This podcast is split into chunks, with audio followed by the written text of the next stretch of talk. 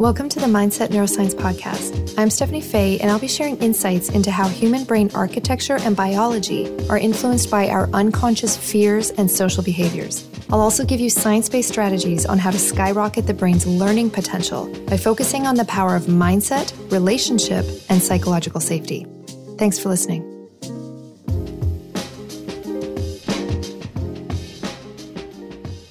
In this episode, we're going to look at the idea of psychological and physiological safety and how important it is for us to be in a state of safety in order for our most evolved neural and behavioral resources to be accessible to us. We'll be looking at this idea through the lens of something called the social engagement system and the polyvagal theory, which has to do with the 10th cranial nerve called the vagus nerve. This massive nerve connects many, many parts of our body, including our visceral organs, digestive tract. It puts brakes on our heart when we need them, and it also connects to muscles that influence our voice, as well as voluntary muscles, the striate muscles in our face and muscles in our middle ear. As soon as we move into a state of vigilance or defensiveness, we have less access to this very evolved system. So, if we truly want to help people learn and be at their most adaptive and flexible, our number one goal before we even talk about mindset should be to help them access a state of physiological and psychological safety. This is not to say there's no room for stress. Research shows that a certain level of stress and arousal is good for us to learn and be focused. But I'm talking more about toxic stress, where it is debilitating and or so present and consistent in someone's life that it actually holds them back from their most evolved brain features and behaviors.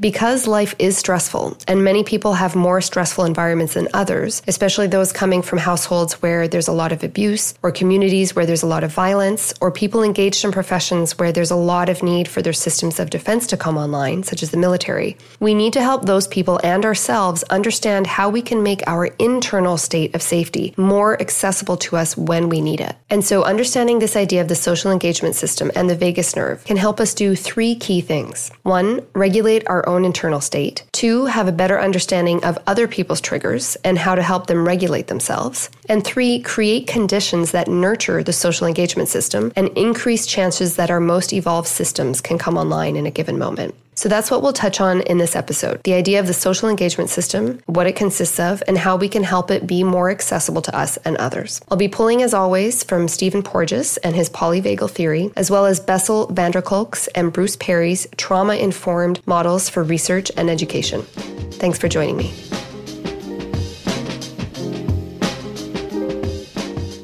In any moment that I am interacting with another human being, I'm going to try to convey two key things my intention and my internal state. And I'm going to use my most evolved system for that. And the most evolved system is the social engagement system, which is the myelinated vagus nerve, the cranial nerve that recruits the muscles in the eyes that indicate safety, a certain prosodic voice that indicates our internal state and intention of safety, and the tensing of the middle ear muscles in order to hear a person's voice, a human's voice when we are using this social engagement system, those features I just talked about prosody of voice, facial expression, middle ear tension when those features of safety are there within an interaction we have with another person, they down regulate the sympathetic nervous system, which by containing that, we are allowing for the more myelinated and evolved neural circuitry to support health, growth, and restoration.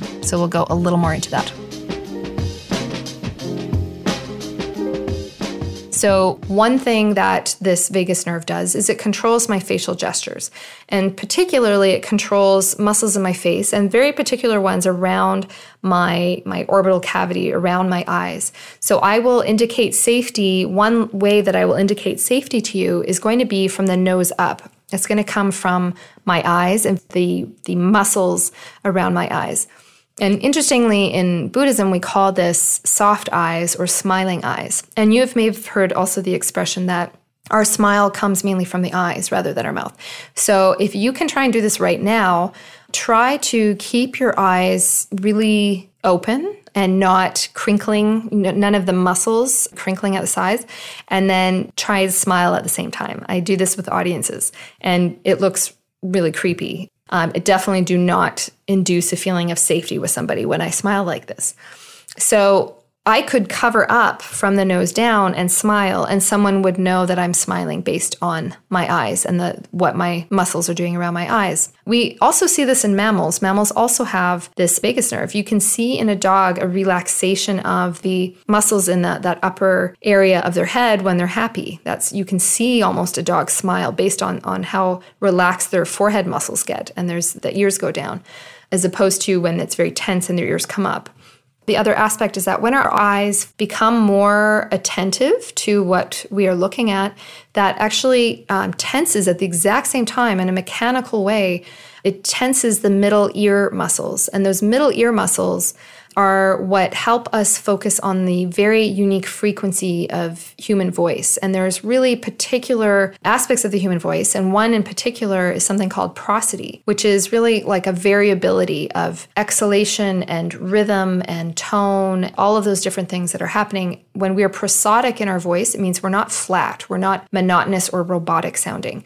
So that prosody of voice is something that will help someone else feel safe if you are using prosodic voice with me, that is a basically an unconscious cue for me to tune out background sound and tune into the frequency of your voice. We are hardwired to pick up on these microscopic biological movements of the body, the, the vibration of the vocal cords, the, the, even the smell of our sweat glands as our internal state changes, the tiny microscopic tension of someone's jaw muscles, the, you know, the muscular movements around the eyes, all of that stuff. We're picking these up at every single moment of every single interaction that we have with another human being. If you are giving off that your internal state or your intention is not one that is there to create safety with another human, they will pick up on that. They will feel defensive, and you will see them not really be able to listen to you or focus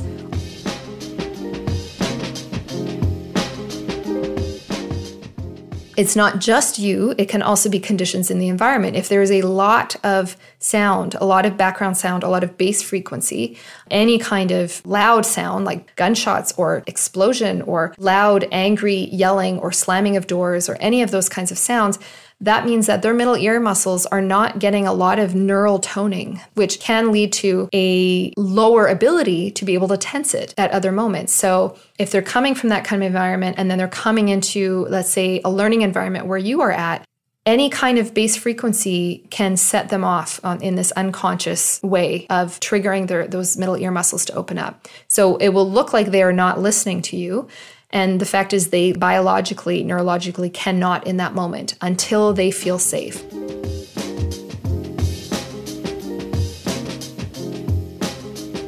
And so, the other aspect of what happens in these moments is if we are feeling if there's a perceived threat, and again, this can come from something that seems innocent to you, but if a person is, has been exposed to a lot of threat in their environment, and also there can be developmental things such as people with auditory hypersensitivity.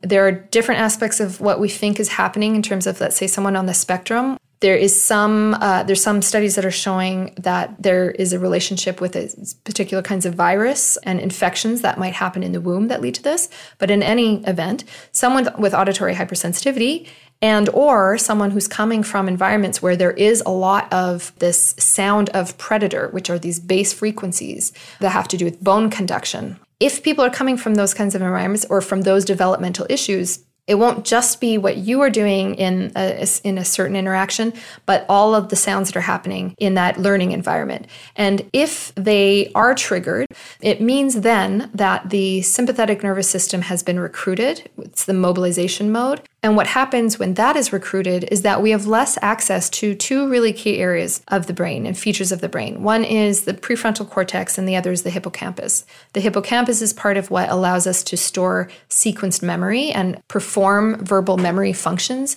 And the prefrontal cortex has to do a lot with executive functioning, like impulse control, weighing of pros and cons and future consequences, all of that kind of stuff. So when someone is on the defensive and doesn't feel safe, and we're you know we're talking right now about learning environments but this is also relationship environments home environments work environments if someone is on the defensive if they are feeling that way, they are not really capable of learning in that moment. They're definitely not capable of being creative. The only possibility in those moments is for them to be reactive, not creative, but reactive, using their mobilization defense system.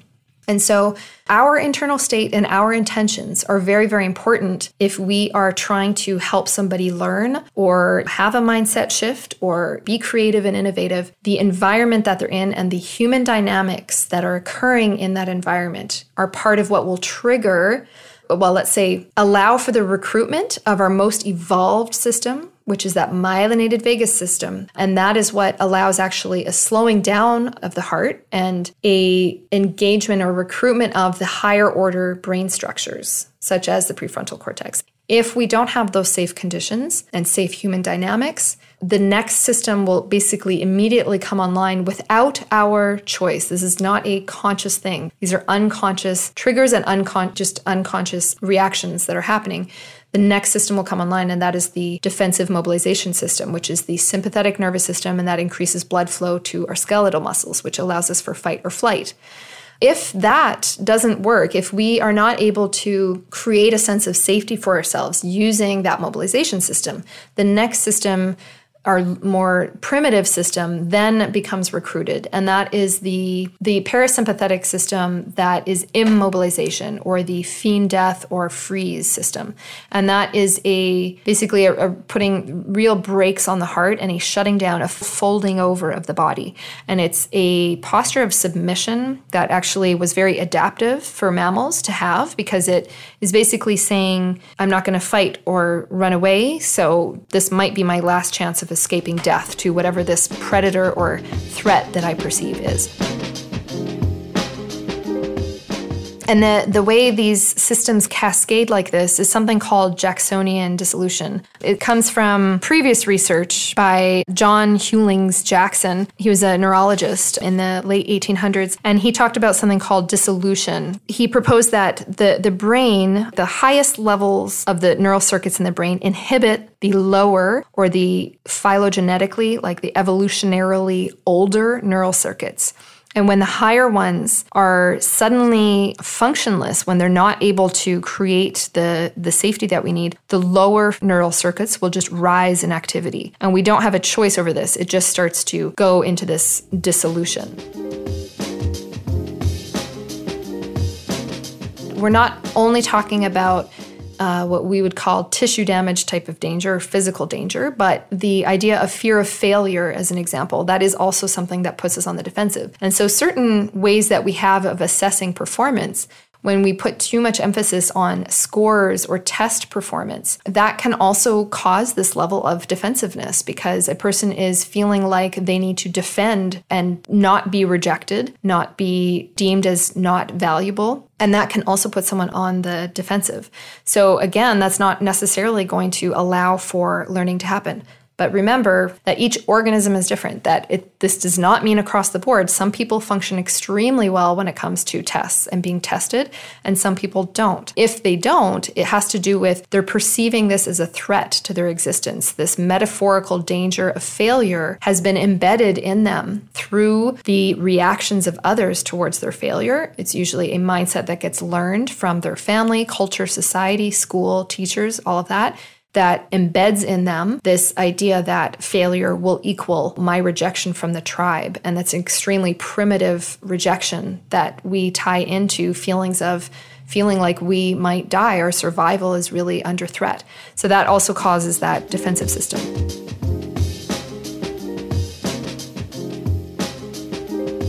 So, a few things that we can do to help with creating safety.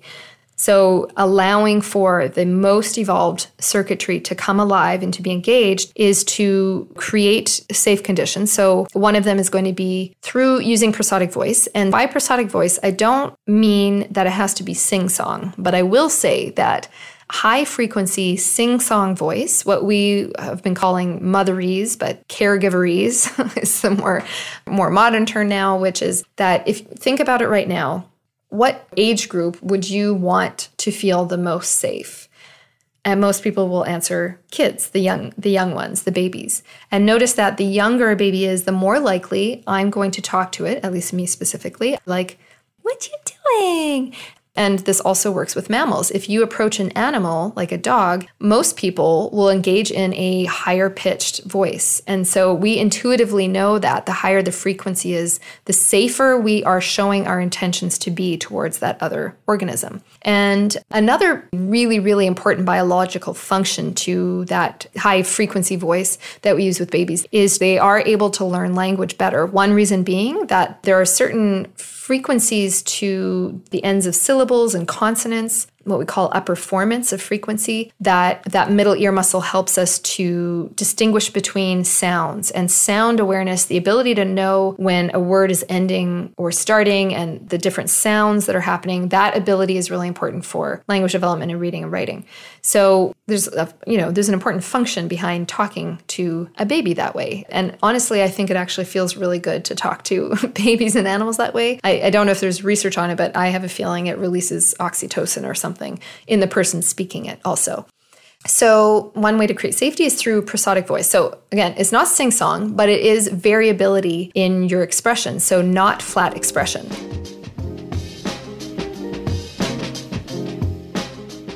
Now, here's one of the biggest ways that we lose expressiveness and prosody in our voice, and that is when we are distracted.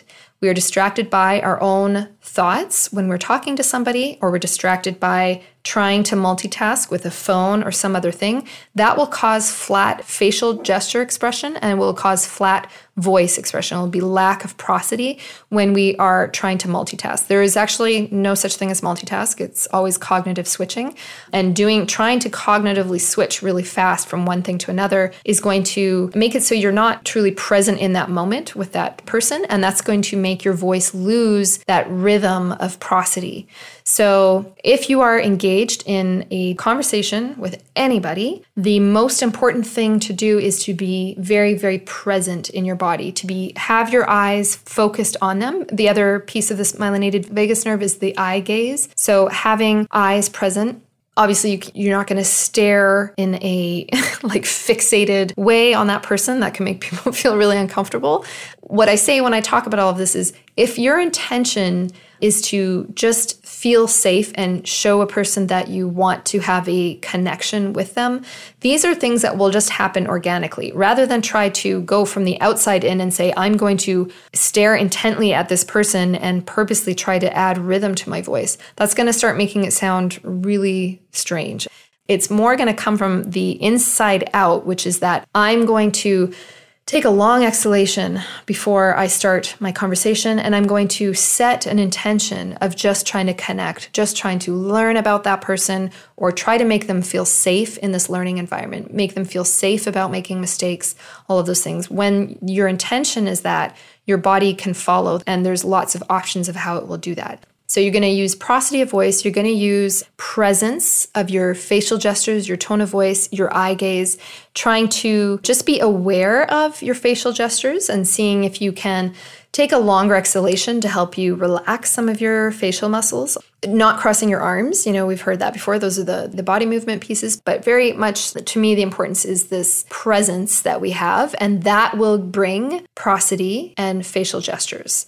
The main reason we won't have prosody of voice, flat facial gestures, is when we are distracted, whether we are glancing at a phone, thinking about something else. What we call that actually is a violation of the social engagement system because we are wired to stay connected in that moment and stay present because we are attempting to, at all times, signal our intentions and our internal state with others. So if you are not doing that, you are violating the social engagement system. And another piece that we can add to this is play. So play is a way of using the the actual the sympathetic nervous system. So some blood flow to the skeletal muscles to create some mobilization, but at the same time using our social engagement system, the facial gestures, prosody voice, and middle ear tension. Any kind of humor, play, games, fun, what that's doing is it is triggering, it is indicating automatically that you have the intention of safety and that your internal state is safe in this moment. If there was a threat behind me, I would not take time to play a game. I wouldn't say, all right, there's a fire over there, but let's play Monopoly. I wouldn't do that. the only way I'm going to engage and play with you is if I know things are safe. So for me, if I'm trying to create a learning condition, a learning environment for other people and for them to feel safe, me introducing play and games and humor is me telling them this environment is safe for you. I'm holding this space as safe for you right now. And you will see a lot of people act much more engaged once you bring a game or some kind of playfulness to an, a learning activity. Um, we are wired to do that. All mammals play. It's part of. It's just part of how we keep using our the blood flow, skeletal blood flow, and sympathetic nervous system, but also engaging our more evolved social engagement system at the same time. So playfulness is another one.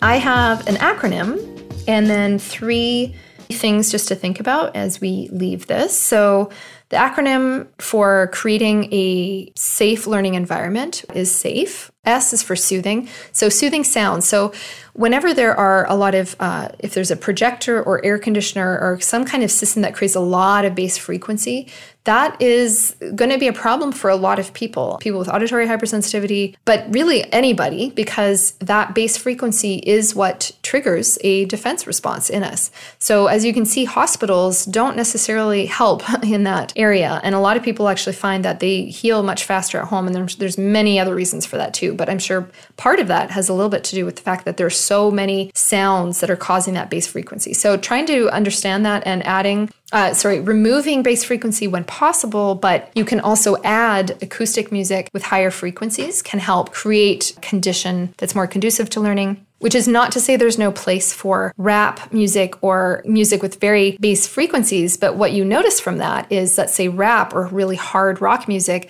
that's really good for working out because it actually increases blood flow to the skeletal muscles. So it actually causes our mobilization system to activate. So if you need some energizing of your sympathetic nervous system, of your mobilization system, that is good. But if you need a calming down for learning, a down regulation of that, then removing bass frequency is really key. So, soothing conditions, soothing voice, as I was saying, which is more prosody of voice, it doesn't have to be sing song. I'm using prosodic voice right now because I have a lot of variability, hopefully, in my intonations and things like that.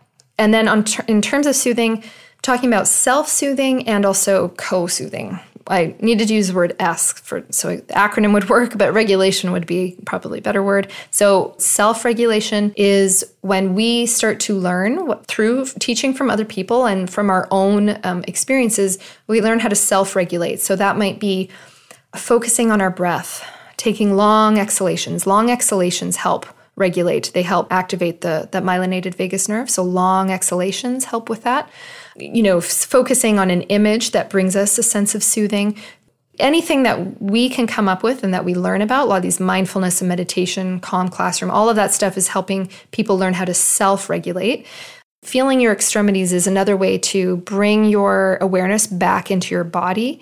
For example, squeezing a stress ball, pushing on a wall, even doing high fives with people. And that can help, you know, down regulate that defensive system too. So, self regulation preferably with some kind of ability to just focus your attention on something without using an object. But using an object is also just sometimes the way it's just going to work better for a lot of people. So if that's what works, all of those can work together also, not just in isolation.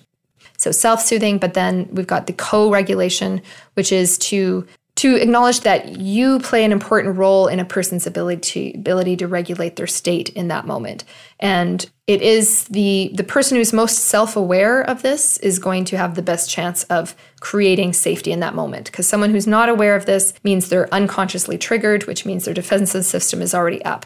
So if you already know this there you can mentally prepare and visualize for different interactions you have with people. That has been my strategy over the years people that you know where there's a lot of tension or defensiveness, the best thing to do is to actually visualize your experience with them ahead of time and visualize yourself, feeling eyes yourself, experience eyes yourself, breathing slowly, feeling calm, having smiling eyes, a soft smile as you are seeing them do whatever it is that really bothers you. Having that kind of visualization, I find mentally prepares me. And I would even say there, there would be enough research to back up that probably creates enough activation of neural circuitries that if I do it enough times, it's going to be easier for me to access that higher order mental state while I'm in the presence of that person. If I don't practice this, there's a better chance I'm just going to react the way I always react to them, which might be in a, the defensive mode. So try to mentally prepare yourself and have an intention before you set foot into an interaction with somebody, a classroom, a workplace. Having those practices ahead of time is really helpful. So that's S for soothing, self soothing, co soothing. A is for attentive. So, the most important thing to remember is being present. If you can be present in your body to really be there with another person and not be distracted by your phone, not be distracted by your own thoughts. Another way to be distracted is to wait you just waiting until they finish the end of their sentence so that you can jump in. That is not attentiveness. Those kind of things are going to lead to you having less prosodic voice. Your facial gestures will change everything in your body is going to change the smell of you and these are all subtle things that are going to change how that person is perceiving you as a threat or as safe attentive is really the most important state we can be in when we're with another human being. There's really not much else you need to know other than that because trying to just be there and not be distracted can initiate the feeling of safety.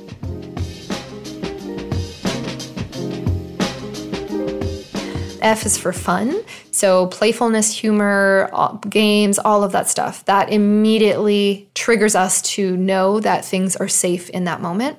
Obviously, you can't do that when there's a life threatening situation. I'm talking about when you are trying to create a learning environment because it is safe.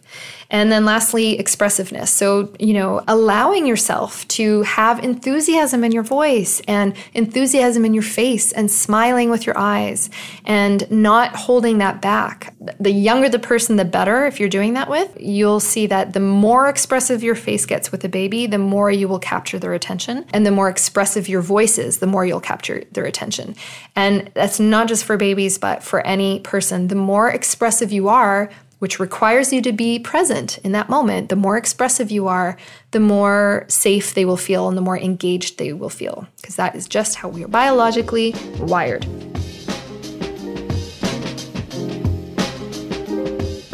So that was the acronym SAFE uh, soothing, attentive, fun, expressive. And just three things to think about as you go into your your workplace, family, community, organization, classroom, whatever the, that is.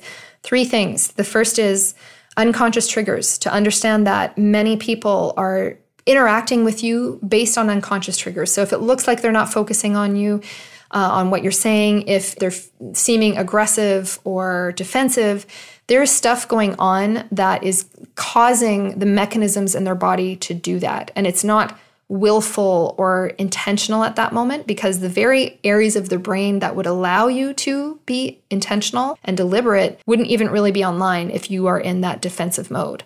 So, the best thing we can do is preventative measures and to create soothing conditions, but preventative measures for ourselves in terms of preparing mentally for situations where we know there's a lot of that kind of defensiveness is one of the best things we can do. And then to create as many conditions as we can and be very very aware of how we might also be triggering somebody through our voice facial expressions and all of that. So unconscious triggers second connection and attachment. That is a really important part of learning. If we don't have that a sense of that with somebody and that feeling of safety and connectedness with somebody is going to be very difficult to learn and then the last one is to understand that there are, you know, metaphorical fears such as fear of failure that can also cause someone to feel defensive with you. So, uh, trying to create a learning environment that celebrates mistakes and failure and self-reflection, those are all things that can help ease that that level of defensiveness.